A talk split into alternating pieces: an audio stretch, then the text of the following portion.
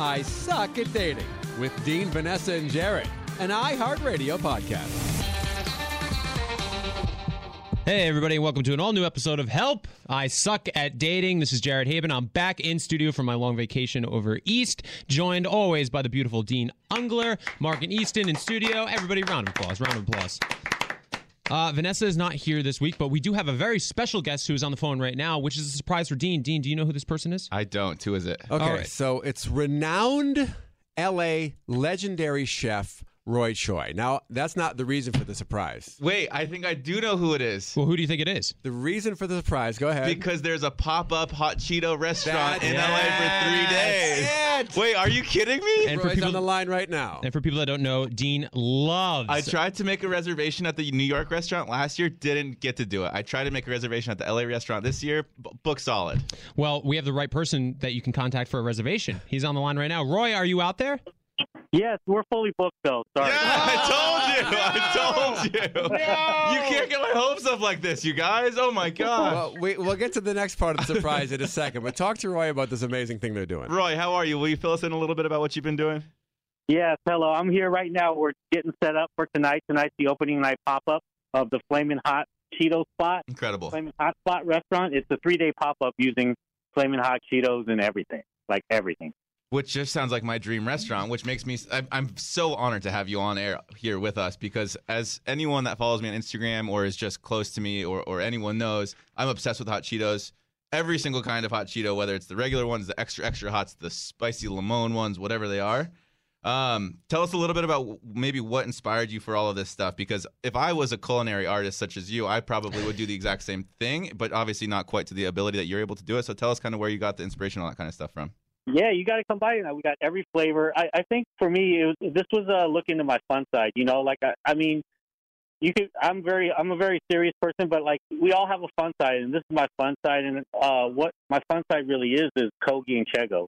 I'm out there on the streets cooking tacos and burritos and quesadillas, and then at Chego we're making rice bowls. So it's like I know the fans that love our food love hot Cheetos. So Mhm. it's like let's make our food but with hot Cheetos, and that's exactly what we did. Right. Yeah, oh, sorry, uh, Roy. You got your start with food trucks, right? Yeah, with Kogi, the Kogi Korean barbecue taco truck. That's awesome. And then then uh, yeah, so now you're you're on to Cheetos, which is amazing. I'm looking at some of the entrees here. Dean, is anything catching your eye? Because all sounds everything is catching my eye right now. The main thing I, I really want to try is the flaming Hot Ranch Wings, the Chipotle Oh, Ranch as a well, matter Wings. of fact, Oh, we're bringing some in for you right now. Oh, my there's the God. surprise. so it's flaming hot Chipotle ranch wings, Oh, which sound one right here on the amazing. plate in front of me. This is amazing. And then there's a Cheetos sweet and spicy chili meatballs. Good God in Yeah. heaven, this sounds like heaven. That's really good. It's like uh, sweet and stout, sweet and spicy together. Oof. Really you- good. Roy, do you like hot Cheetos? I love them. Nice. I love them. It's my it's my number one snack. So, so that's just what you were like. I know there's a big uh, fan cult following of hot Cheetos. Obviously, you make good food. You're like, why not combine the two and see what happens? Yeah, you know, it's like one of those things. I mean, you guys are uh, in entertainment. It's one of those things where like something that you're already using, and if the brand contacts you and wants to do a collab, it's, it's like it makes it even better. So Hot Cheetos reached out to you and they're like, "Hey, let's work together and make something magical." Yeah. That's I'm so envious right now. I there's so many feelings that are coursing through me, and, one of those is envy. So that's awesome. I think I've reached out to Hot Cheetos so many times. I'm like, you guys, listen. I'll I'll be. I'll, them to reach out to you. I'll be your I'll do whatever it takes. spokesperson, please. I'll mop the floors. I'll clean the bathrooms. Just let me be part of the Hot Cheeto franchise, please. So- Well, uh, I'll, I'll tell I'll tell the team today. yeah, I appreciate it. So when is the pop up uh, in Los Angeles? When do you guys open doors? uh, tonight, Tonight. five thirty. Uh huh. We open tonight at five thirty for the next three days: Tuesday, Wednesday, Thursday. It's in Hollywood on Cahuenga and Franklin. So I guess it must have been a big hit back in New York then, right? In order for you guys to, to bust out here on the West Coast too. Yeah, I don't know. I really didn't know too much about last year, um, but this year is crazy. So you Oh, know, Oh, were you whatever whatever New York was, LA's going to top it because it's LA. Baby. right? Oh, so you weren't you weren't part of the New York uh, launch last year then, huh? No, this is the first year they contacted me. Very cool. So Okay, I'm really gotcha. excited. Um, Awesome. so are all three nights booked up? Yeah, they sold out in like 30 minutes. That's insane. I'm Well, s- I'm looking at the three. So it's a three course menu, and it's between price between eleven dollars and thirty two dollars. And it's just like, where did you come up with some of these ideas? Like, ideas? Like, for example, you have a Cheetos dessert menu. I, I see a Cheetos Sweetos hot cake. that's Yeah. that's you know good alliteration right there. Um, a, a- a Chester Cheetos churro, a hot Ooh, chocolate shake. good. Wait, what's the hot chocolate shake? Does that have any Cheetos in it? Yeah, it does. It's like um, it's like a spicy mixolata chocolate milkshake. I'll be honest. I don't know if I could do that one. I think No, it's I think really Cheetos good. to me exclusively the crunch, and I don't think I could sip one through a straw. But again, I could be So mistaken. No, we grind it up into the milkshake, so it just makes the milkshake spicy, almost like spicy chocolate. And um, and then we rim the glass like a margarita, but with crushed Cheetos. Oh my God! You're telling me there's a crushed Cheeto rim on this milkshake? Holy The five alarm Cheeto Yeah. steak. That sounds good. What's Roy? What's your favorite? Uh, I think the meatballs are really, really The good. And wings- meatballs? The wings, the wings are crazy too, because it's like all layered. It's in the marinade. It's in the crust. It's dusted on top. It's it's really, really good. That's amazing. I mean, this is the perfect date night for Dean. Uh, this is I God, Dean. I wish you could I bring wish a I date could go. there. Oh wow. You could go, tell us about your experience. It sounds amazing. Well, the good thing is, though, here's the thing. If you can't make it out to LA, you can also enjoy the dishes at home. You can order all the recipes and the ingredients, and they can be delivered to your door through Amazon Fresh. That's cool. Yeah, so you Oh can yeah, get- that's right. yeah, you can download all the recipes on CheetosFlamin'Hotspot.com. You can try them yourself, Dean. But then you're telling me I have to do the cooking, which I'm not. And unfortunately, I think Roy's probably a little bit better chef than you are. Like, listen, I appreciate you, buddy, but I think Roy might got you beat. If they come, if they come pre-cooked, and all I have to do is put like throw them in the microwave, I can do that pretty easily. pretty good. Master microwaver. Um, Well, uh, we can sneak you guys in if you really if you really want to come. Roy, I really want to come. Well, let's go. I'll put your name at the door. It's like a club. okay, sign me up. Put me on the list. Yeah, you're talking to the right guy. Roy, are you going to be there all three nights? Yes, I will. Ooh. Amazing. All right, cool. Well, we'll be on the lookout. I like I said, I definitely want to show up. If I'm if I show up and I get pushed away, at least I can say I was there and I tried. But it sounds delicious. like I said, I'm I'm a freak for flaming Hot Cheetos. There are very few things in this world that I'm Yeah. passionate about, and I swear, hot, Flamin' Hot Cheetos is one of them. Oh man, we're gonna get you in. I'll have I'll have the team reach out to you Uh, we get off. Roy, I got a quick question for you too. You're so you were affiliated with the 2014 movie Chef. Can you talk a little bit Yeah. about that? Because I heard that was loosely based on your on your life. Oh, Yeah, I, I don't- I don't know if it was based on my life, but I probably what I did for a living was influenced. But it was John Scripps through and through, and um, he first brought me on just to be a culinary consultant, but we ended up becoming really, really good friends, and uh, we just inseparable. And I, he just brought me in all the way to the process. So, you're So, good friends with um, Jon Favreau now? Yeah, yeah, That's we hang out. badass because I'm a huge MCU fan. fan. and big Iron Man and Iron Man 2 fan. I'll, I'll let him know. Yeah, he's. Uh, Please do. I'll, call him I'll, I'll, I'll merge him into this call if you want. oh, don't you tease me like that. yeah. Roy, you're just making all sorts of dreams come true today. I feel like. um, awesome. Well, so, so yeah, for the listeners out there, uh, like Jared said earlier, Roy Choi has the pop-up Flamin' Hot Cheeto restaurant in Los Angeles for the next three days, from tonight and through September 20th. Uh, full three-course meals, all encompassing Flamin' Hot Cheetos. I'm I'm crossing my fingers. I'm I'm praying to the Flamin' Hot Cheeto gods above that I can show up and hopefully get a seat. um, and we'll see what happens. But but again, like Jared said earlier too, if you can't make it to the restaurant, uh, they did partner with Amazon Fresh, and you can order all of the Flamin' Hot dishes to your house by ordering the recipes on AmazonFresh.com. So be sure to check them out. Um, Roy, you're the man. Thank you so much for calling in. I I'm uh, thank you for what you're doing for the world by creating these dishes that are delicious. Um, keep doing the the incredible things that you do, and uh, like I said, I really hope I can I can squeeze myself into the restaurant and sit down and enjoy some of your fresh cooked meals. All right, thank you guys. Uh, you're the man. Take care. All right, thanks, Roy. All right. Well, so I know the, the thing is though, we have all this food that's staring in front of us right now. and I'm I- eating Oh, them. you're Let's gonna take a eat break. on air? Let's take a break, and Oh. then we'll we'll eat, and then we'll come back and tell everybody how it was. Here's this the is first a bite. flaming hot chicken wing, you guys. Let's hear it. It's it's not warm. It's cold in my hands, but He ate an onion last week. oh my god! I'm not even exaggerating a little bit. This is the best thing I've ever had in my, entire, in my mouth in my entire Wow. life. wow. Not, Damn. not even the slightest bit of exaggeration with that. All right, let's eat, and we'll be back in a minute. Oh my god, no, I don't want to stop. So Dean is actually currently still eating the Cheetos. He can't get enough. It's I mean, I got to say the wings in the corner of the cob is pretty incredible, so I can't blame him. But in the meantime, we do have a special guest on the phone right now. We have Samantha Hess, who is the owner of Cuddle Up to Me. Samantha, hello. Thank you for joining us. Thanks for having me. No, I appreciate it. So, Samantha, tell us a little bit about yourself. You are a professional cuddler. What does that mean? So I, I'm technically now a master cuddler. Oh, you're so. Is there a difference between Congratulations. a, uh, is there a difference between a professional and a master cuddler? Yes. So uh, technically, certified cuddler is what uh, we call ourselves here as we go through a 40-hour certification process. And then a master cuddler is someone who's completed that 40-hour program and then completed at least 250 session hours. 250 session hours of cuddling. Who are you cuddling Yeah. with? So our clients are anyone 18 and over, men and women, married, single, everything in between. Uh, everybody has moments where they just need a hug. So, what got you into being a master cuddler? so I was one of these genius pe- people that married my high school sweetheart, which, surprise, surprise, didn't turn out so well. Oh, I'm so sorry. after more than uh, a decade of like complete lack of touch in my life, I decided that I needed to matter too. And so I left my ex-husband and I decided to be a person. and at the age of 28, I decided to go and uh, strike it out on my own and kind of figure out how the world works. And then I was on Facebook one day and I saw this free hugs guy uh, article who gets punked. Deluxe hugs two dollars. Uh, I had just been hit on by like all of my male friends. was not expecting it, and realized that paying for hugs made it safe for me because I could dictate what the rules were.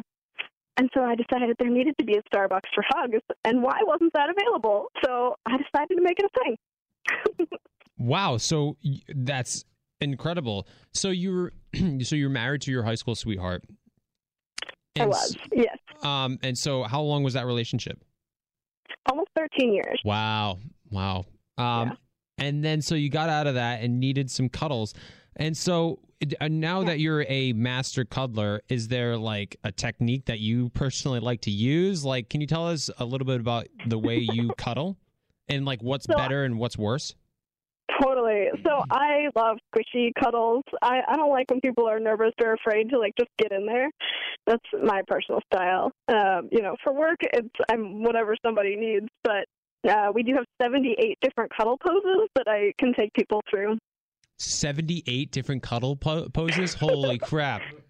That's a lot of cuddling. Who knew? I mean, I'm a big cuddler. Right? Don't get me wrong. There's nothing that I enjoy more than you know ordering in, cuddling, and watching House Hunters. Um, but uh, Totally. that's so interesting. Like, what are the different? Can you just run through some different techniques that you might use on a day to day basis of cuddling? Sure. So there's uh, tandem bike, which is a like a version of spooning, essentially. There's gummy worm, which is the squishiest cuddle pose of all time. there's uh, mama bear, which is a seated pose where you use someone like a human beanbag chair. Oh, okay. Uh, yeah, stuff like that. Yeah, I We- never we've knew that- got Something for everybody. I seriously, I never knew there was so much thought into putting into cuddling. So people go to your lot of thought. website who want to be cuddled, and they can choose their cuddler. I was just looking at it right here. They choose their cuddler, Uh-huh. and then the the chosen cuddler will travel to them, and you pay them for their time. So we actually have a retail space in Portland, but we do also offer outbound sessions as well. oh, I see. So people come in and do this. Yeah. So do you ever yeah, get have a pretty hired space. and you show Yeah. up and you're like, ah, I have to cuddle this person? Yeah. you know, it hasn't happened yet. Um, Really? so I, I, I'm somebody who just believes in people. I don't know. I'm sort of ridiculous about it. I, I think that oftentimes people are kind of treated as predators in today's society, and I like to give them that opportunity to prove that that's not That's a good how point. it is normally. That's a good. We shouldn't Yeah. assume that of people. No, we shouldn't assume that, but it is a dangerous world to live out there. And so, how do you keep? Not uh, the first question that comes to mind is how do you keep your cuddler safe? Because if these people are like, I'm assuming that right. Is it more men or women that get ordered from your company? I'm assuming women. So yeah, professional cuddling is definitely a women-driven uh, industry. There's not much demand for male cuddlers in, at this point. Well, do you find that more Uh. men are ordering cuddlers or more women? Uh, so our business does have a pretty close to 50-50 split, um, but most of the industry is mostly men. So it's mostly men ordering women. Correct. Yes. So how do you keep your women safe? Like, is there? So that's where the training program comes in. We you know, they have to go through so many things to learn how to protect themselves while also not creating shame or judgment for the clients. Often we're guiding people through this very new concept of platonic touch. You know, we're not taught how to touch each other without sexual intention in the, in our adult lives. Yeah, So we get to teach people that. That's really great. Yeah, because you talk about uh, how your mission is it's time to change the taboo around touch and engage in meaningful conversations around consent. Now, I'm curious Yes. about that because in my my past, you know, cuddling is definitely a precursor to more intimate uh, moments between the two people that are cuddling. So, what would you say about Sure. that? I think that there's a great way to use cuddling, but it's not the only way. Mm-hmm.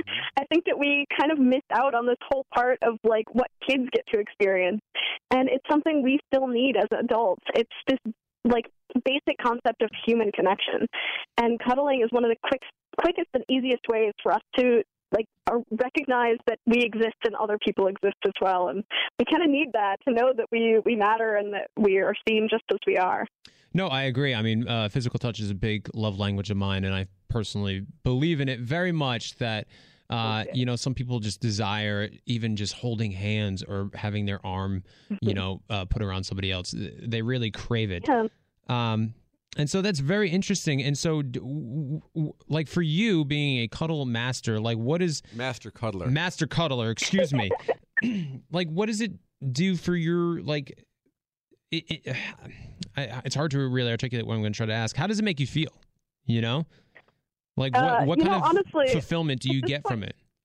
I, I'm not sure I'm going to be able to do any other job anymore because, you know, I, I do up to five hours of sessions a day, and so my serotonin levels get kind of maxed out a lot. and so we get what we call the, the oxytocin high or the cuddle high, where you just get this, like, kind of euphoric feeling. It's like being high without drugs. It's amazing. And there's no, uh, sorry to go back to my earlier point about people being gross. There's no body odor problems. There's no sweat problems that are just kind of not something you want to cuddle in that moment.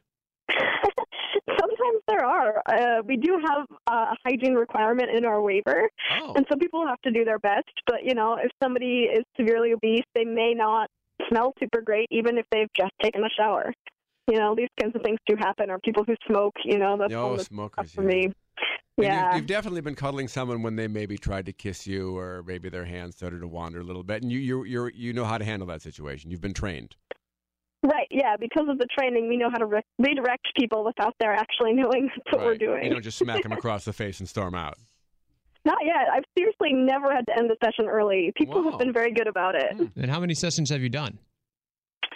Uh, I'm over 150,000 minutes of paid professional cuddling, uh, not including the training that I've done now. What is the weirdest experience that you've had? Oh, you know, I would love to share a million stories with you, but we have confidentiality. Of course you do. I know. Why did I even ask? I know. Good try, though. Um, all right. So how do if people want to out there want to cuddle? Where do, where do they go? So we have two options. If they're in Portland, Oregon, we're at cuddleuptome.com. And if they're anywhere else, we're at certifiedcuddlers.com. And so, uh, uh, are you international? Is this uh, within the country? We like you can order anywhere?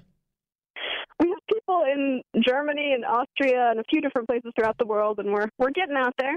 That's incredible. Wow. And, and and I mean that's incredible. I just think it's so interesting for me because I think I've always used cuddling as uh, more of a you know uh, a, a personal intimate thing and so it's interesting to know that people just kind of crave human touch so much that they're willing to pay for somebody to cuddle with them um, I mean, good for them. That's incredible. And good for you for coming up with this this this company. I mean, it's such an interesting idea and very obscure and unique and original. Um, I, I've never seen anything like it. The idea of paying for someone to cuddle with you, but you know, you just need cuddles sometimes. Dean is True, back from everybody eating right now, and he's a he's a big cuddler. I love cuddling. I will say these exist um, in Japan. I think I didn't get to experience one myself, but I think they're like cuddling hotels or rooms. True. Those they started in Japan about 20 years ago. Yeah, Yeah. Nice, Dean. that's awesome. Yeah. It's pretty great. There, you can actually pay to use someone's butt as your pillow. You can't do that in the states. Wow. Not Yeah, yet. yeah, not yet. It's Give it coming, a though. Fingers crossed. Well, Samantha, thank you so much for coming in. We really appreciate it. And definitely everybody, whoever wants a cuddle out there, uh, needs somebody out there, please check out certifiedcuddlers.com. I'm, Uh, a, I'm a little sad I wasn't here for this entire conversation. I know. We were sad too. This sounds like it. This sounds right up you my were, alley. You were too busy eating Cheetos. Did you guys man. talk about big spoon, little spoon etiquette? Well, okay, What? no, but that's No. fine. You can get into that. She did call. What did you call it? You didn't call it spooning. You called it something else. Tandem bicycle. Tandem bike. Tandem bike. bike. That's actually pretty good. Just the seats are really close to each other on this tandem bicycle, apparently. The position I use a lot do have. is uh, uh, the 127 hours, where um my I, my wife and I are cuddling, and then she falls asleep, and my arm falls get asleep, and, it. and I have to gnaw my arm off to go to work in the That's morning. funny. I, I have a YouTube video called "How to Spoon" that will teach you how to resolve all those problems. Oh yeah. Really? What's the YouTube channel name? Uh, cuddle up to me. Perfect. We'll check it out. I will say, I so I think I might be in the minor- minority on this, but I love, love, love being Little Spoon. No, I, I like being Little Spoon a little bit too. It's too. my favorite thing It's in the whole fun. world. Like so yeah, much. the secret is everybody likes being a little spoon. Yeah, you know what? And it's kind of st- it stinks that men are always expected to be the big spoon. hmm We need to break I'm down these five feet gender tall, normative and ideas. I love being the big spoon. you like being big spoon. I do. I like all of them though. Uh, can I get your phone number? Just kidding. Just kidding. Too much. Too much. Um. Well, that's that's awesome. Yeah, Samantha, thank you so much for coming in. Definitely, guys, check out certifiedcuddlers.com if you want to be small spoon, little spoon, or just the tandem bicycle. You know, it's always up to interpretation. Samantha, thank you so much.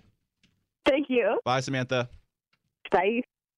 What's the etiquette on spooning on cuddling towards each other? Well, th- I don't think there is an etiquette because you're kind of 50 50 in that point, aren't you?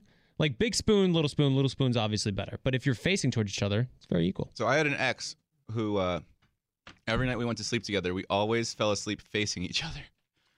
And at first I was like, this is kind of cute, it's romantic. But then like six months in, it just like I was like, why do we fall asleep facing each other? There's You got- breath issues eventually. the breath thing. Morning breath, and like you can't like fully embrace someone like in a hug if you're Mhm. facing them because like your legs are bending into each other. and how can you sleep? yeah. Oh, dude, screw that. Yeah, it's always it's like nice being in a committed relationship now because like you have your cuddle time, but you also know okay bedtime. Yeah, see ya. Like I'll roll see you in the morning. So we're all going to Vegas this weekend. Dean, you're going. I'm going. Nick's going. Ashley's going. Who else is going? Wells, Ben, uh, pretty much the entire Bachelor crew. Guys, we're going to Vegas for the iHeart Music Festival this weekend, and you can come hang out with us at Planet Hollywood Resort and Casino. You visit the Scene Pool Deck located on the sixth floor. You can party all afternoon. You can come test your surfing skills on the Flow Rider. Dean, are you going to ride the Flow Rider? I love the flow Rider. You did it last year, didn't you? It literally is my favorite thing. You're good at it. Maybe the second favorite thing behind Hot Cheetos is the Flow Rider. Can you imagine being on the flow rider with uh one of those hot Cheetos wings in your hand? Oh God, talk about a dream come true. that needs to happen this weekend. It's at the Las Vegas Strip only freestanding. It's the only freestanding wave machine on the Las Vegas Strip. It's at Planet Hollywood Resort and Casino. You can visit the Cafe Hollywood. It's right down the main casino. There's breakfast, lunch, dinner. We're serving whatever you desire. Well, not I, I'm not. I won't be serving it, but the nice people at Planet Hollywood will be. It's 24 hours a day. Features all newly renovated rooms. There's massive suites with dazzling, dazzling center strip views. When you stay at Planet Hollywood, the celebrity lifestyle is yours for the living, and fame lies at every corner. You can experience the epicenter of the A-list entertainment in Las Vegas when you visit the Zappos Theater at Planet Hollywood Resort and Casino. Guys, come hang out. We're all going to be at Planet Hollywood this weekend. Check out planethollywoodresort.com if you want to stay there with us. if you're around Planet Hollywood between the hours of probably 11 a.m. and 7 p.m., I would say odds are pretty good I'll be on that Flow Rider. You go on the Flow Rider, either the Blackjack table or the Flow Rider. Go check them out. Honestly, those are the two places I'll be. Oh, and the iHeartRadio Music Festival too, which is kind of whole pur- point You're, of us we're going. gonna barely dabble into that. We're gonna be on the Flow Rider eating Cheetos wings the entire time. I'm excited you're coming this year because you weren't there last year. I was. This is my first iHeart Festival. nice. I'm pretty excited. Yeah, You didn't do um, um, Jingle Ball? I did Jingle Ball, but this is my first iHeart Festival in Vegas. Oh, nice. Okay, cool. Yeah, but I've Justin been. Timberlake, Carrie Underwood, Shawn Mendes, Kygo, Mariah Carey, Imagine Dragons, Sam Smith, Kelly Clarkson, Logic, Luke Bryan, Panic at the Disco, Jack White, Lynyrd Skynyrd, Fleetwood Mac, Jason Aldean, and Rae Sremmurd. What a lineup. Dean Unglert, Jared Haibon. you know, Ben Higgins. we fit right in. Yeah. Super talented. Um, okay, so next up, we had her on last week. Was it last week? Two weeks ago. Um, we talked about brain spotting a little bit. Back in studio. Haley Hewitt. Yeah. Haley Hewitt, everyone. Thank you, Haley. It's very nice meeting you. I think this is the first time we've met, right? Yes. Yes. Pleasure. well, thank you for coming in for the second straight week. So for having me. Haley and I just met um, in a back uh, like a little office area. That sounded bad. one on one for a little bit, and For a therapy session. for a therapy session. Jared, it only sounds bad because you just said it sounds. You bad. know, I have a. We've been talking about cuddling for a half an hour. Exactly. it's- Where do you think my head is at? Yeah. my head's still on Flow Rider and Hot Cheetos. It's But- never a bad place. Um, so we had her on last week, and we discussed brain spotting and some, I guess, just therapeutic of like processes that we can go through as individuals. But uh, she is so kind that she decided to come in and be here in person and do some brain spotting uh, and get to the root of some of the issues, the many issues that I have, and uh, just kind of see what unfolds. I guess, right?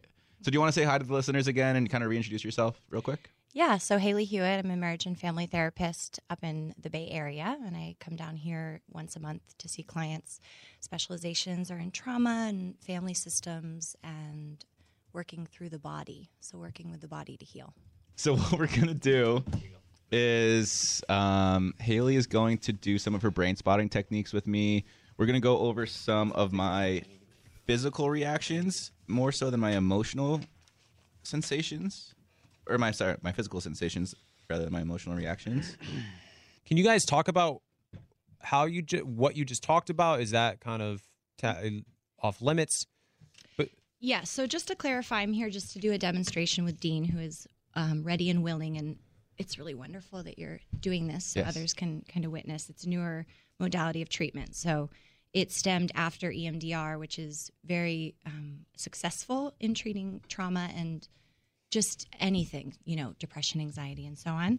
Um, and so we clarified something called a statement of focus, which I'll have you read, and then um, a resource statement.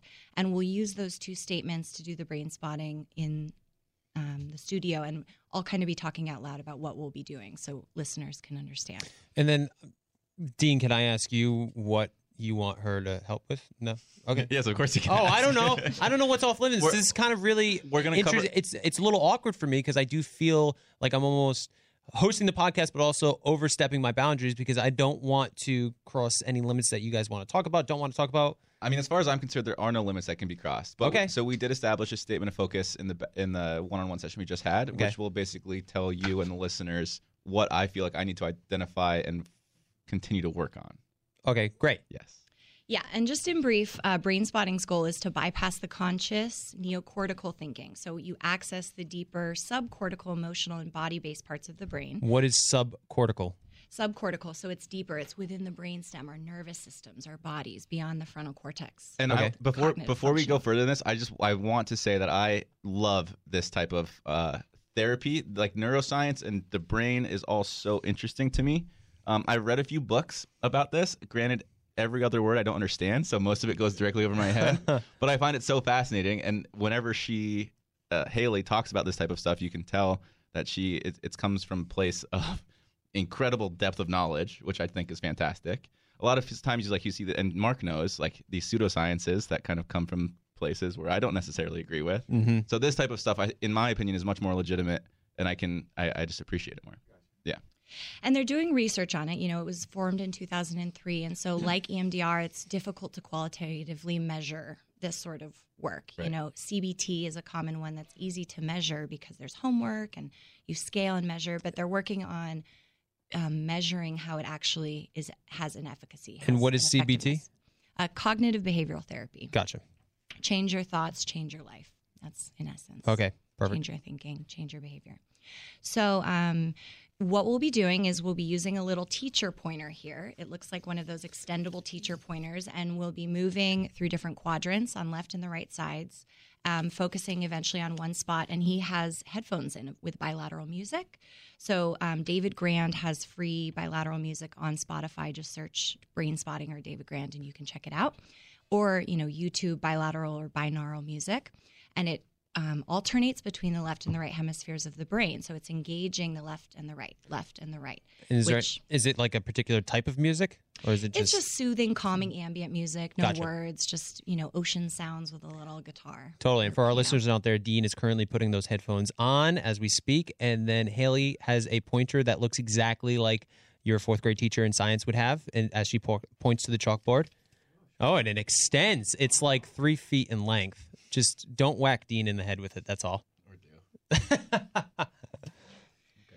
So we will be um, making the statement of focus, which we already did. So typically these sessions take longer, but we're condensing it for the sake of the demonstration. So we will state his, um, you know, summary of his work, and then he'll start um, scaling his experience with the subjective unit of distress scale, which some of you have I handed out. It scales from zero to 100, 100 being panic attack, intolerable, so much adrenaline, and zero being baseline calm. And so he'll be scaling his experience from zero to 100 as it vacillates and using some physical sensations, describing the physical sensations happening viscerally in his body as we move through the statement of focus. And so, you know, we'll move from there into then the resource statement that he made, and he'll be scaling with a resource scale from zero to 100, 100 being so calm and happy and comforted and soothed, zero being distressed. And so he'll scale that um, and then we'll do a little process at the end and see what came up for you.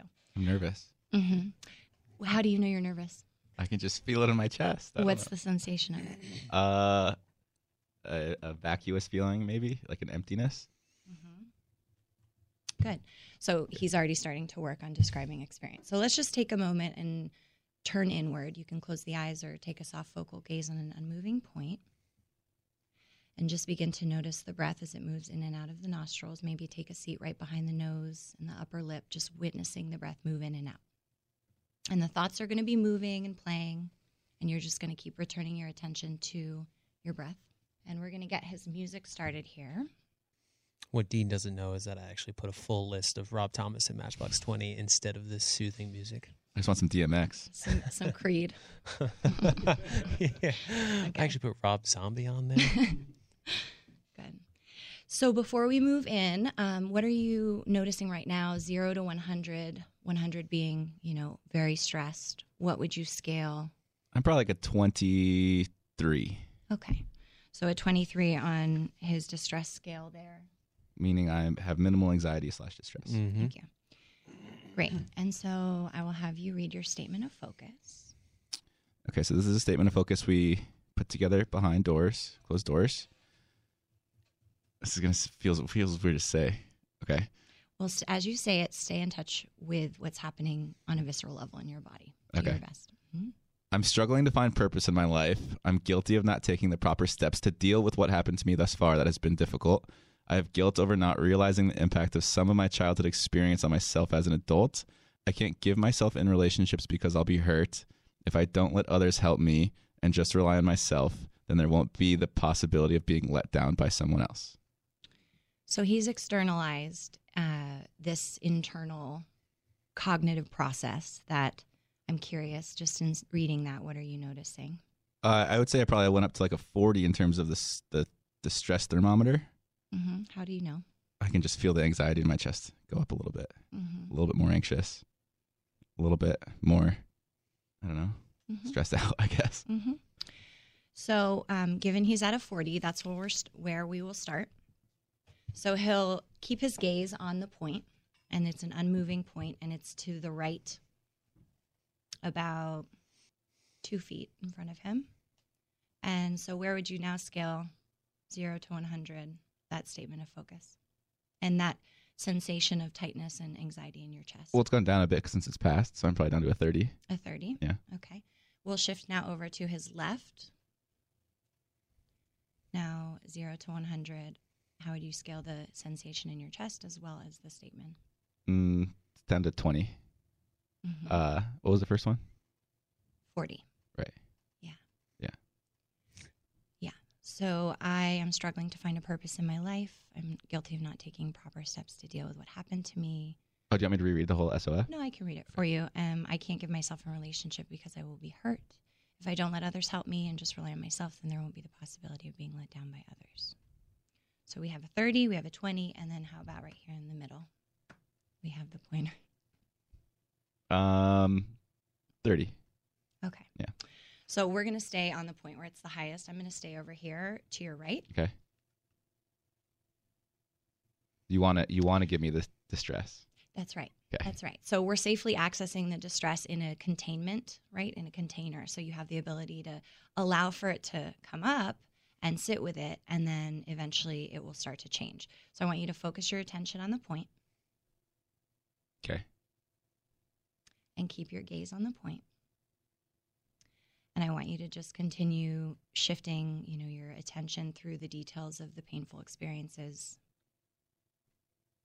that have contributed to your statement of focus, something you've been stuck around or felt upset about.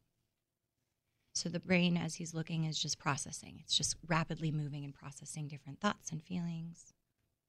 Sometimes the intensity will go up, and then. So where where'd you say it's at?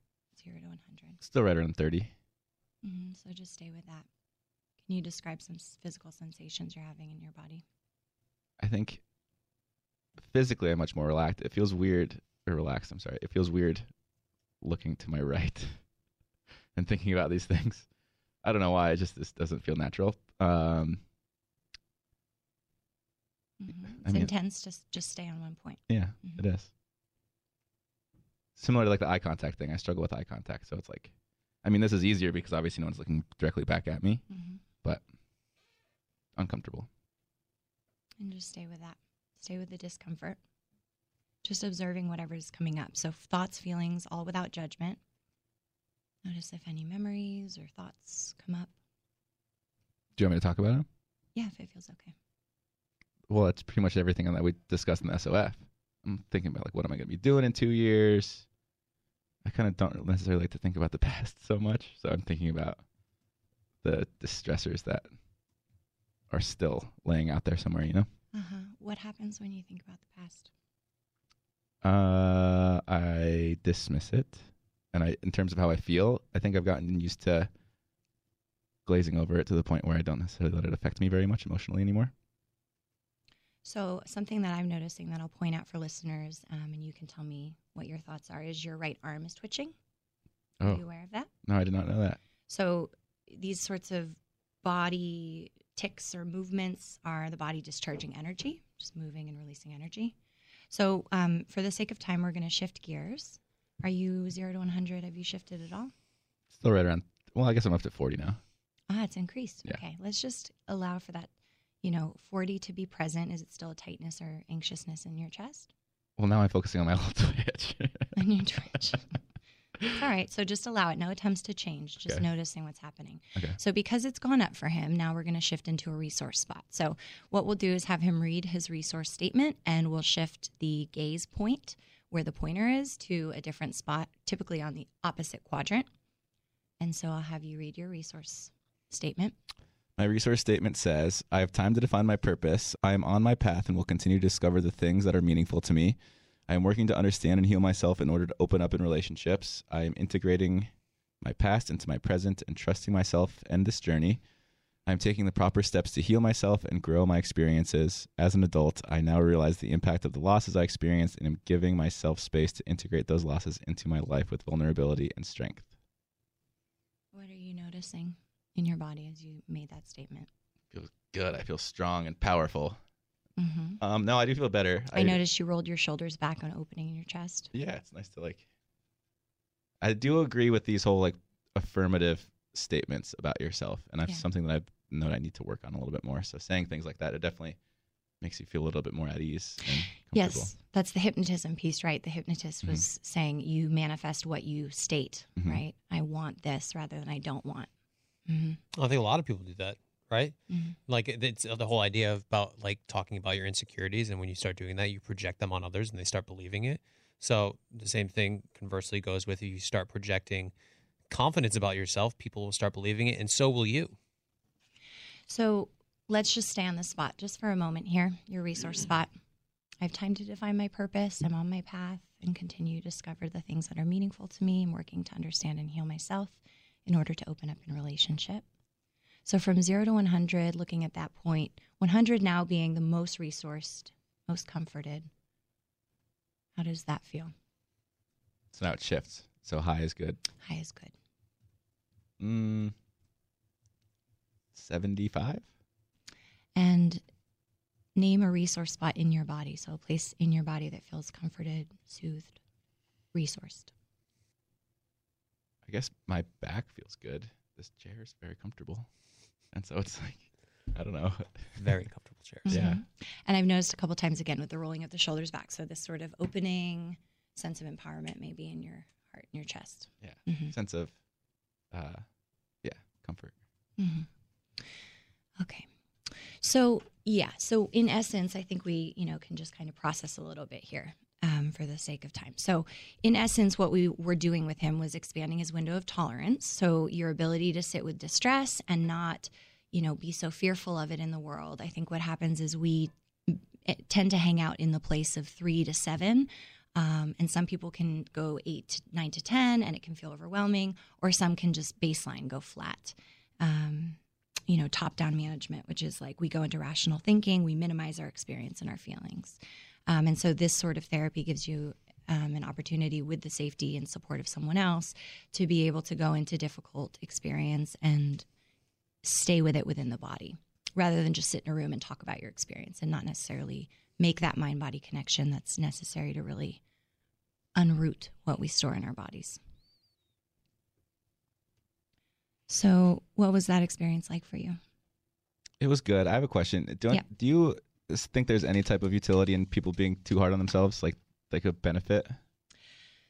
Yes. So um, our self critic is developed early in our lives as a way to help us stay safe, right? Don't cross that street. Don't touch the hot pan. So initially, earlier in our lives, it's a way to help keep us safe. But as we enter into our 20s and older, I think it's really hard work and it's really important work to start to not listen to the self critic. Hmm. Um, it's important to do our best. Of course, you know, you know, show up for our lives and for our relationships, but to do it from a place of criticism is constrictive. So how does one do that? How does one get out of that mode of thinking? So you could think of it like a bus, right? We have, you know, internal family systems. It's all the different parts of ourselves our internal child, our internal critic, our internal perfectionist, all these different parts. So if you're not allowing for the critic to drive the bus and thinking about yourself as parts of, like, okay, that's just a part of myself, that's a part of myself that wants me to do well. So you kind of thank the critic, like, thank you, critic, for helping me do my best and show up. And right now it's not helpful for me. So adapting that sort of compassionate approach to it of like, and right now I don't need that. You know. So one of the things that I think I'm most critical of myself or about myself is, uh, as we discussed as well before, is I don't allow myself to be emotional. Like I'm, I'm aware of all of the things that I know I need to work on, but I think that I struggle to find that compassion within myself. And it, from what I've experienced, people can skew one of two ways, where it's you can skew logical or you can skew emotional. And I think that it, on that scale, I skew to a fault too far to the logical side, which makes it hard for me to connect with the people that skew more on the emotional side of things. And I think when that comes to relationships, that's been a kind of a fall short of mine as well. So how do I work on that where I can kind of bring that needle more towards the middle of logic and emotion? Hmm See, so that's the top down management, right? Going into rational thinking, um, minimizing awareness of feelings and body sensations. Um, and, and I'll say that is a useful strategy in an emergency or crisis. And I know we briefly talked a little bit about some of the things he's, you know, witnessed in his lifetime around people dying. You know, when you were 10, you know, can I, may I say, you know, you witnessed a friend get hit. And I mean, it was like a really gory accident. And anyone would suffer from post traumatic stress for that um, and then losing your mother, and then you know also another friend to an overdose. So those three events, you know, in the face of crisis, you were able to just like, okay, I'm going to be logical. I'm going to manage. I'm going to keep it together. But then that becomes an, a, a habitual way of being in the world. So in relationship, it becomes kind of how you relate in the face of intense emotion. Um, and so what I would encourage is see what happens if you stay. So see what happens if you stay and lean in, as I said last week, to the discomfort. Of course, have good boundaries. So, you know, when it's a partner and there's a lot of emotion there and you don't know how to help, it's okay to say, you know what, I let's take a break. I need a little time out here to resource myself. Go get some water, go get some tea, maybe go for a walk. So you feel resourced enough. Um, but you know we talked about I, I heard on this podcast ghosting. Ghosting has been a mm-hmm. theme lately. Mm-hmm. And the whole essence of ghosting is because people are too uncomfortable to have that conversation. Or they're like oh it's just better if i don't say anything because it will be too hard or uncomfortable. So it's all about distress tolerance. Expand your window of tolerance. Be with discomfort. Keep doing your therapy and your therapeutic you know container where you have the safety of one other person and the privacy to be able to deepen and go into the emotions. And it's all about embodied presence practices. So we talked about yoga um, these practices where dance we're in our bodies we have the presence in our bodies um, and it you know allows for us to develop a an attuned awareness of our somatic self beyond the thinking because we are more than our thoughts. If we were just our thoughts and i were to say i'm a bad person does that mean i'm a bad person because Not we had- necessarily, we debated right? this last week as well. You said we're more than just our thoughts, and Yeah. I kind of disagreed with you mm-hmm. because I think that's really all we are is our thoughts. Oh, I see. I disagree with you. Well, If you I was just it, all my thoughts, I, huh, oh God, I'd be in a bad place right now. exactly but what are you if you're not the your own thoughts? You What- what are else- you are your actions. Your thoughts and your actions are two very different things. Okay, so you're saying You can think one thing. Have you ever thought you wanted to kill somebody? I don't think so. You've never had, not like legitimately, but you've never li- really thought like somebody pissed you off to the effect where you're like, God, I, I, oh God, I, or even not punch them in the face.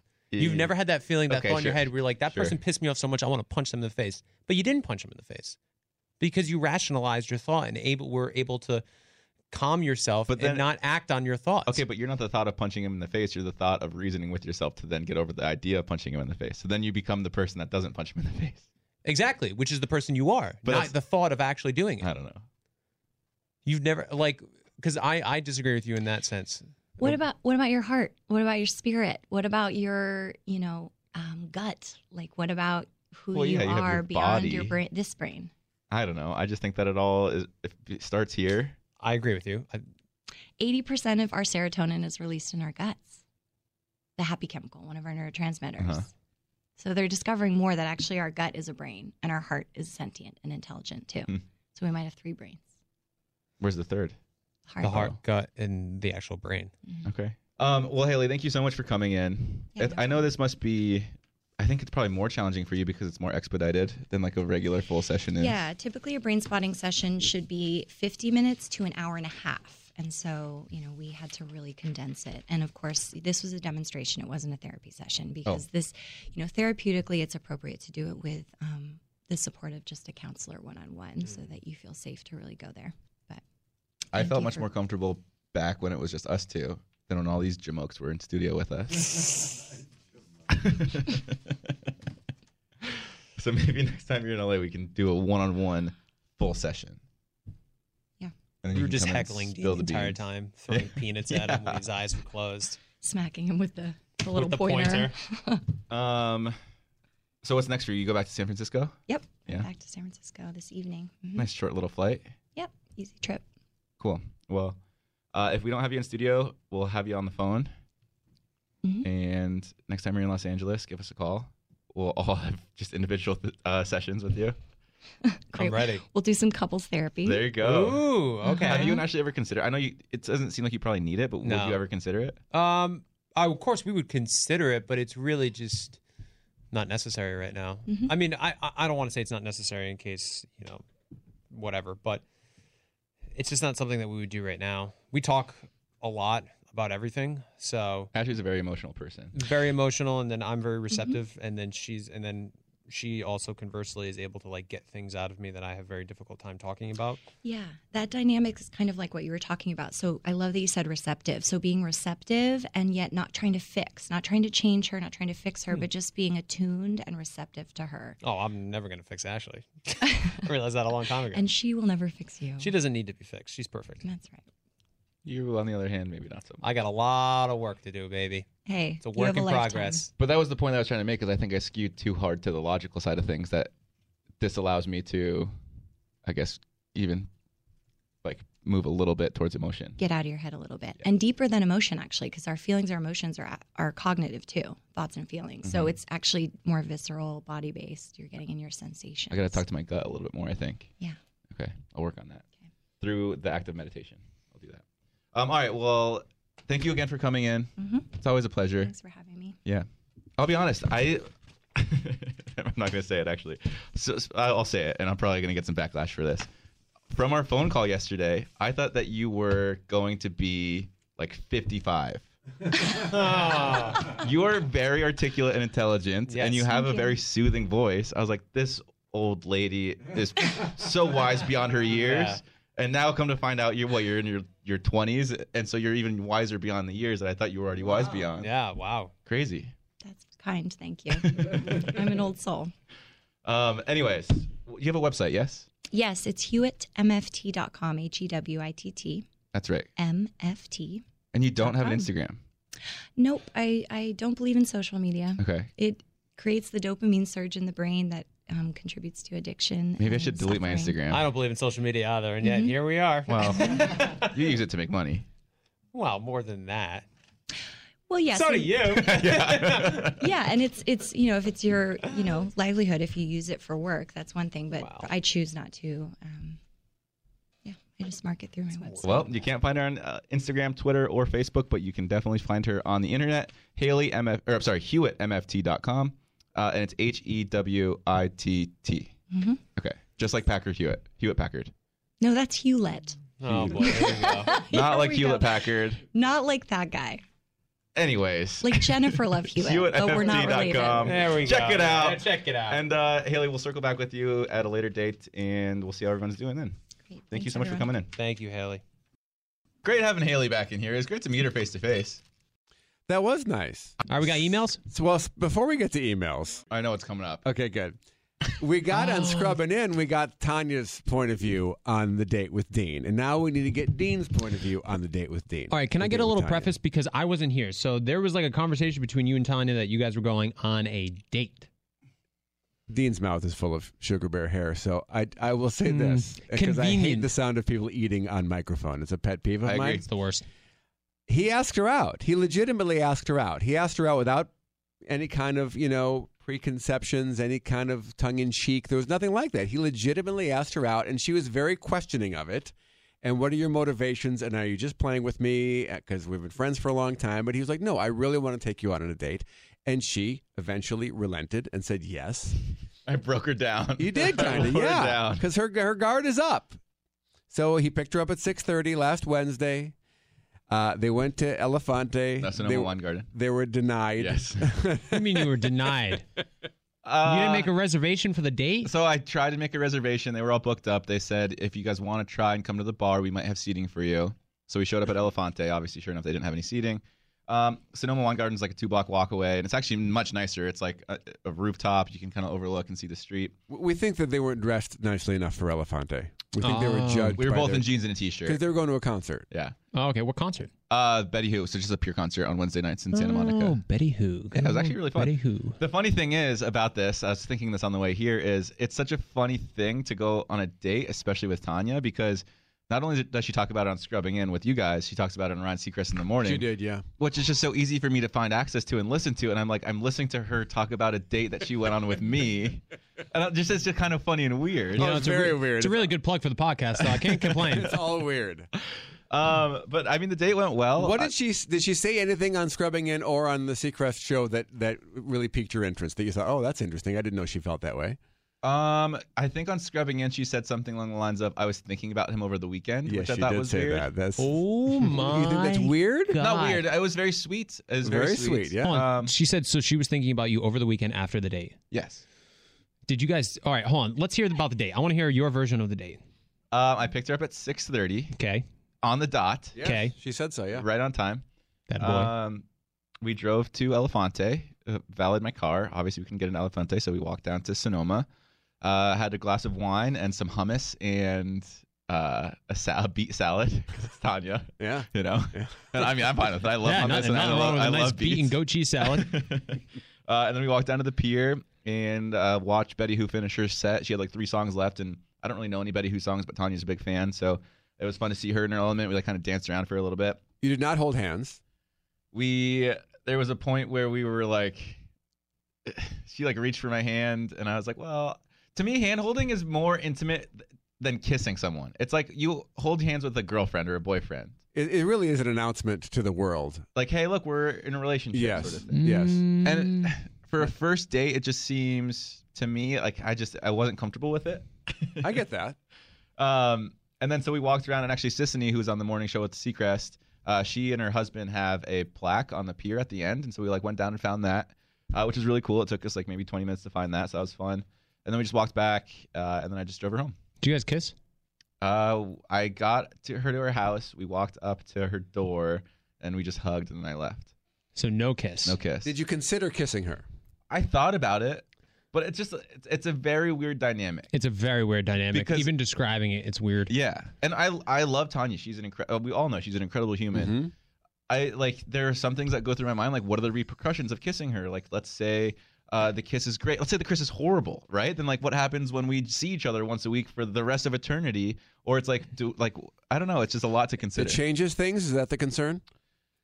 It, of course it could. changes things. Yeah. Okay. Yeah, and I also think it's not weird because you guys are weird, but it's weird because there's so much pressure on this date. Everybody knew about it. Everybody knew that you guys are going to come on the podcast and talk about it on air. So it's like that puts you already in awkward position. It's like It do you- it- like you're holding hands, you're kissing. It's like, and all right, let me ask you though, when you guys were like grabbing your glass of wine and having your beet salad, was it more of like friendship vibes, or was it more like, oh wow, this could potentially be more than friendship vibes? Um. See, even that's awkward to ask because Tanya's are like, that's it's a man. I don't know. This is toughy. There's a lot that Tanya and I didn't know about each other that it was nice to be able to sit down and discuss. Like she, she found you fascinating. She really did. Oh, I find her fascinating Yeah. too. The weird thing is, I felt like she's very open. She wears herself and her personality on her sleeve, and so it's like what you see of her on the podcast and on Seacrest is exactly who she is. yes. True. Um, and so there were no like blindsided blindsidings. Like I wasn't caught off guard by anything that she said. Um, I think that she maybe was a little bit more so with, with the things that I told her, just like about my life, uh, which is fine. And and like like there was never a lull in the conversation. There was never like a moment of silence or anything like that. Um, it went really really well. It just is. I think it's something that should be taken slowly before jumping in and playing tonsil hockey with each other Why? it's just something that needs to be um in my opinion more what's the word i'm looking for like Cautious. cautious is very important or is a good word it, just like methodical maybe in a sense Of course, think things through before you take any actions. Yes. No, it makes sense. It's a little delicate. You want to be careful. I get that. Now, who set this date up? i did So you went to Tanya and was like, I want to take you out on a date. yeah we were discussing i think on my on this podcast or on her podcast a couple weeks ago I don't know. They're all One of the- one of the- all Yeah. run All together in blend together from mark's Mark hashtagging scrubbing in when he's talking about help i suck That's at right. dating They did that. Yeah. uh, and I don't know. I was just like, let's go on a date. It'll be fun. If nothing else, it'll just be two friends hanging out. And obviously, obviously, sure enough, it like went well. I would assume that there will be a second date. I understand the ball's in my court. I listened to Unscrubbing In. She did ask me to go to church with her on Sunday. Yeah, and you passed on that, huh? Well, so I was celebrating my friend's birthday at a Bronco bar because the Broncos were playing. You know, Yeah. I'm a big, big, big Broncos fan. Um, I will say I haven't had the best of luck with church dates as well. So post breakup with Leslie, I went to a church maybe a handful of times. Uh, two of those times I would say were on a date, and it's fine. It just it that's something that I also can only start doing once I'm comfortable enough in the relationship. Oh, of Mhm. course. That It's makes such a sense. sensitive Is that a subject. thing? People take dates to church? I've never like. well, there was a lot. So post breakup, I was like super stressed, very anxious. I was like, I need to do something to help me like reestablish myself as a human. So I like went a few times by myself, uh, and then I went with like a friend.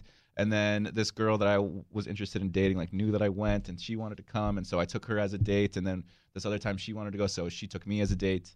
Uh, and so it was just one of those things where it's like we're we should be going anyways, so let's go together and enjoy it together. Yeah, it's I a w- cute date. It, it- it's almost a test. It, it could be a test, depending on who's doing the asking. Yeah. It's not a. cu- I don't think it's a cute. First and I think first I failed that de- that test, Tanya's test. Do you think it's a cute first I don't date? know that it's a cute first date. No, I- I- but yeah, it's I a cute couldn't- third or fourth date. Yeah, of course. If you guys hang out, there's some chemistry there, and then at least if you invite her to church, she, she knows that you're religious and blah blah. You can have, have that conversation. Well, and Tanya knows I'm not religious. I'm Right. open to the idea of that entire world, but I, on my own, I'm not. And that's the thing too. Is like when I went post breakup back in April when I started going, um, I went a few times and I was like, th- now I remember exactly why this isn't for me. Sure. Um, because I hadn't gone to church since I was 15 years old. Oh, wow. Which I went every Sunday until I was that age. Um, and it was just one of those things where I was like, I'm glad that I tried it again, so that way I can kind of really reaffirm the fact that it's not something that I'm interested in right now. And again, like if the person that I eventually fell in love with and got married to, if that was a big component of their life, I would have no issue with that. But right now, it's just one of those things where it's like, Totally makes sense. I'm I'm curious to think though, if there wasn't so much pressure on this date between you and Tanya, if you would have held her hand or like been a little less cautious, just for the simple fact you're more in the moment rather than thinking about the ramifications of the date. I think that there are there's two sides to this specific scenario. Um, I've always been an advocate of dating friends, and Tanya and I have been friends for a year, so we know each other pretty well. Um, that being said, it's kind of on the other side of it. It's it kind of makes it a little bit more difficult to break down that romantic barrier because then we're holding hands, and I'm like, oh, I'm just holding hands with a friend. You know what I mean? Mhm. Um, so that's the challenge. And Uh, so you're saying if if it was if I wasn't me and she wasn't the her, reason I'm saying that is because you, you made a comment earlier where you said like holding hands for me is very intimate. It's boyfriend girlfriend. I'm curious though if you were just platonic friends with somebody, I think you'd hold their hands and have no issue with it because you're like, no, this is fine, whatever. But now that there's like a potential romance, you feel more awkward about Yeah, holding their hand because you're point. thinking about the future rather than just being like, this doesn't mean anything. Sure. I've held Ashley's hand. Yeah, I know. That's what. That's honestly the first thing that popped in my head before we started dating. But that was honestly the first thing that popped in my head. I'm, I'm, I, I'm fine with it, guys.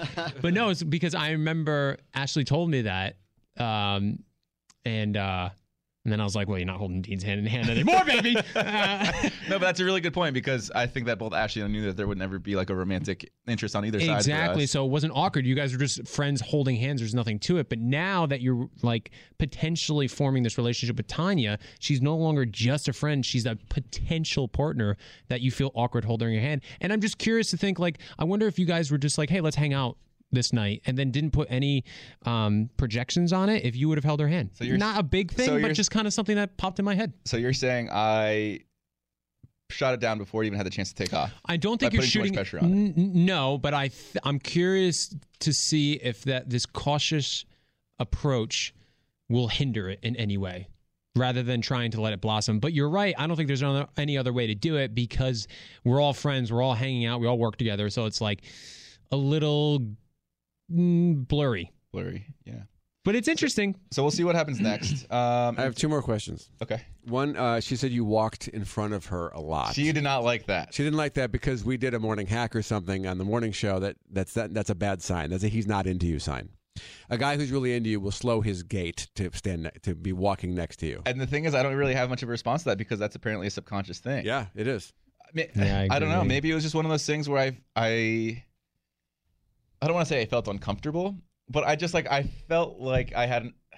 I think that goes back to the point that maybe your cautious approach might already like shoot down the potential of you guys having something because you're overthinking it and you're not allowing yourself to be in the moment because you're too afraid of the consequences that could potentially come from you guys trying it and not working out. Right. I feel like I kind of almost have an obligation to take things slow. Yeah, you do. Yeah. That makes sense. I think you should. So I, man, it's you poor bastard. I'm sorry they have to talk about your dates Must on be air. must This be nice to be engaged. I really, I'm feeling very grateful right now. Well, Um, that's why we're here. Help I suck at dating. But I also want people to know that, like, everybody listening should really appreciate Tanya and Dean putting themselves out there and, like, analyzing your date, even something as simple as walking in front. Like, I'm sure so many people do that and they don't even realize, but you're willing to, you know, say, oh, yeah, I guess I was walking in front of her. Maybe that wasn't a good sign. Like, you're willing to say that, and Tanya's willing to talk about it too. So I give you guys kudos. One more thing. Yeah. So Tanya, we talked about how she's just Tanya. There, there is no air Tanya, off air Tanya. Right. It's just Tanya. Which so is we- I love that about her. That's- absolutely. That's why she's so good at what she does. Yeah. Uh, when you're at Betty Who, and when she's at a concert, she sings at the top of her lungs, dances Yeah. like like there's nobody watching, just sings so loud, and some of that was on Instagram. Uh, How do you perceive that? Because some would find that annoying, and some find that adorable. Because it's like she's a 12 year old. It's the most endearing thing. I there, agree. think. I think it's adorable. Yeah. Uh, I don't think that that would ever, in my opinion, be considered a bad thing. Not at I think all. I think the opposite would be bad, where it's like they're within themselves, they're not able to let loose and have fun. And she was encouraging me too. She was like, "All right, no, like you go up there and jump up and down. I'm gonna go over here and jump up and down." I was like, "All right, that's great. Let's go. This is much more fun than it would be otherwise." Totally. I love people that are willing to just make fools of themselves and not even care because they love something so much. For example, if I was at a Matchbox 20 concert, I'm going to lose my shit and like start screaming. And like if Ashley was with me, I hope she'd be like, oh, this is adorable. Conversely, if, when we're at Backstreet Boys together, Ashley loses her mind. And I love that because she just loves them so much. That's a great quality Tanya possesses too. Is she's able to find joy in just about anything, and I think that's pretty rare nowadays. And so you find someone like that, and you're like, okay, like this girl can make any situation into a fun situation. Yes. Especially for someone like me, like I definitely, I, I noticed that, and I'm like, okay, that's awesome. Every is time good. I see Tanya, she is always smiling. Yeah. She's, she's awesome. She's a light. But uh, so in terms of next dates, um, I guess uh, we'll stop talking about it so much because I there mean- does put pressure on it. That's my advice to you. But I she, agree. so we were talking yesterday, and she, I, I made a comment that I've never seen a Grey's Anatomy episode, and she's like, "Oh my god, you have to watch season two, episodes sixteen and 17. oh, I, I don't know what that is, but I would watch the guy who had the bomb in his abdomen. I'd watch that episode. Okay, I'll watch only that one watch too. one. That's the one I would watch. and I'm like, okay, I'll definitely watch this to get a better understanding of who Tanya is as a person. Mhm. And then I made her watch my favorite childhood movie, uh, which is this anime movie. Easton might have heard of it. Have you ever heard of uh, Akira? I don't know Akira. Oh, it's it's Wow. phenomenal. It's about it's set in Neo Tokyo. It's it was made in like 1993, and not, not many people know that's one of my favorite movies. I actually told her that yesterday. Um, I was like, "You're one of like three people." that oh wait, my I've been pronouncing it in a super white American Akira. way. Yeah, Akira. Akira. Akira. Yeah. That's how I always yeah, knew it. yeah, yeah. Okay, I, phenomenal movie. I've seen Oh, parts of it, and. I've I've read parts of the manga as well. Oh, you're a bigger fan than I am. Eh, so you got her to watch a Japanese animated movie from Uh, I, 1988? I I think I convinced her to do it, but she hasn't done it yet. Wow. So you guys go from your second date at church to your third date at watching a Japanese Anime animated movies. movie. It's fantastic. I fantastic. mean, I have a hundred questions, so this is hypocritical of me to say, but if I were you, I would ask her out on the down low, and you guys go out without telling anybody. I That's agree. probably what I'm doing. Who's but to if say I- we haven't already had a second date? Well, exactly. Um, a couple of emails here. Uh, Caitlin, I wanted to get to real quickly. Caitlin had a first date, and she was so nervous for it, she felt physically ill. It was about an hour before the date, and she remembered the hypnosis episode of the podcast when Dean was hypnotized. So she thought, I'm going to try it. Love it, Caitlin. It worked. Yeah. By the time the session was over, I was totally relaxed, calm, and excited for my date. And throughout the date, I was confident. I had a great time. I felt so comfortable with everything that was happening. It was fantastic. We have another date planned this weekend. Thank you so much for having a place to talk about things that are awkward or uncomfortable that we don't always want to address and sharing those discussions with us. Huge fan of all three of you, including Vanessa. That's very sweet. Thank you so much, Caitlin. That is very sweet. And Whitney uh, has a question. oh, oh, What? never mind. Sorry. Are you going to talk about it? For It didn't say including Vanessa. I thought that that was funny. No, I was just saying the three of you. She Three of you. mean Vanessa's not in. She studio, means You right. two and Vanessa. right, right, right. Uh, Whitney met a guy at a wedding a couple of years ago, totally hit it off. Nothing physical happened, but we exchanged phone numbers. At the time, we were long distance. He was in Chicago and I was in Minneapolis, but I, we did hang out a few times when I visited. We talked for several months after. I just moved to Chicago for a job. Since I've arrived, he's initiated more conversations and outings in one on one dates and in groups. He helped me do random stuff around my condo. He's been very present. I don't feel like I'm in the friend zone, but he's also not straight up asked me out on a date or made a move. What am I missing? Help. I super duper suck at dating. Whitney, I don't think you super duper suck at dating. I think he might suck a little bit. Guys, guys, guys suck. We're just afraid to step up yes, and ask. it's really true. We're just like you ever see that episode of Boy Meets World where uh, Eric goes up on stage and he's like, uh, "Since the beginning of time, men uh, have been stupid," and then he's like, "This is to make up for it," and then all the guys come out and dance. This is how I feel about guys. We just like we continue to mess up time after time, and maybe this guy's just really afraid to ask you out, but he's always like lingering around, hoping that something might happen. The challenging thing for a guy sometimes too is, and I think Tanya and I have we just discussed this a little bit, is you spend all this time building a rapport with someone, but that rapport is purely friend friendly, and then it's hard to break through that wall of going from friend to romantic because you have such a strong foundation as friends, and it's like okay, then it's going to be awkward if maybe I'll ask her out, maybe she'll say no, and then maybe like the friendship is jeopardized at that point too. Who cares? Why do we need so many friends? I, I've never understood that argument. I hate friends. Friends suck. Help! I suck at dating. I just don't get the. I don't know why you need so many friends of the opposite sex that you don't want to ruin the friendship. Ruin it. If you have those feelings, it's kind of ruined anyway. You're Yeah, not just I going to be agree. friends for the rest of your life. Um, my thing is that you know when I I'm older, as, as uh, we've talked about before, and uh, so back in the day. You, hated asking people out because it's you get nervous and you want to throw up and you're putting yourself out there and you're afraid of rejection. We didn't have a choice though. Nowadays, it seems you have a choice because you can just swipe, swipe, swipe, swipe, swipe, and do all this other stuff that you don't really have to ask anybody out. And you go on group mm-hmm. dates and you just mm-hmm. casual, or maybe it's just gotten worse and worse and worse over the years. But it seems like no guys want to step up.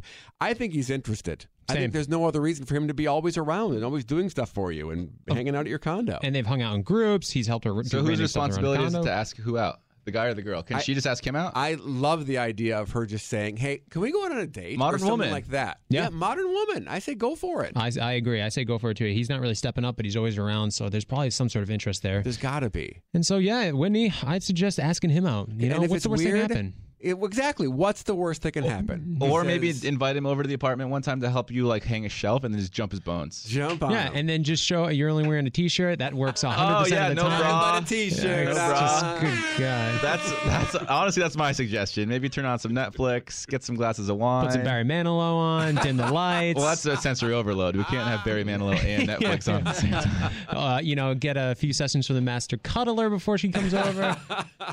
Oh, good God in heaven. Those are all the emails we have today. Those That's all we got. All the emails. We'll keep, please keep sending the emails in. Those are my favorite part of the show. I Uh, suck at dating at iHeartMedia.com. Perfect. Keep sending them there. Thank you so much uh, to Samantha Hess from the now not professional cuddler No. anymore. She is a master cuddler. Thank you so much for Samantha coming on the podcast. Thank you so much, Haley, uh, for doing a therapy session with Dean. I know Dean gained a lot from that, and so did we as listeners. Haley, you are welcome to any time. Please come visit. Uh, thank you, Planet Hollywood, where all of us will be this weekend for the iHeart Festival. Question before we sign off f- fully and completely. Totally. What's up? Is it inappropriate to ask uh, a a prospective therapist out on a date? No, right? I don't think so at this point. Yeah. I think if you had a private session in her office, then it becomes weird. But she was a guest on your podcast. Okay. And I got news for you. She's probably going to listen to the podcast because she was on it. So she's going to know that you're kind of it's all part of the plan. liking her a little bit. It's bit. all part, of the plan. plan. God, Dean, you're so smart. Thank you for listening to this week's episode of Help I Suck at Dating. I'm Dean. This is Jared with Mark and Easton. Tune in next week where maybe we'll suck a little bit less. Follow Help I Suck at Dating with Dean, Vanessa, and Jared on iHeartRadio or wherever you listen to podcasts.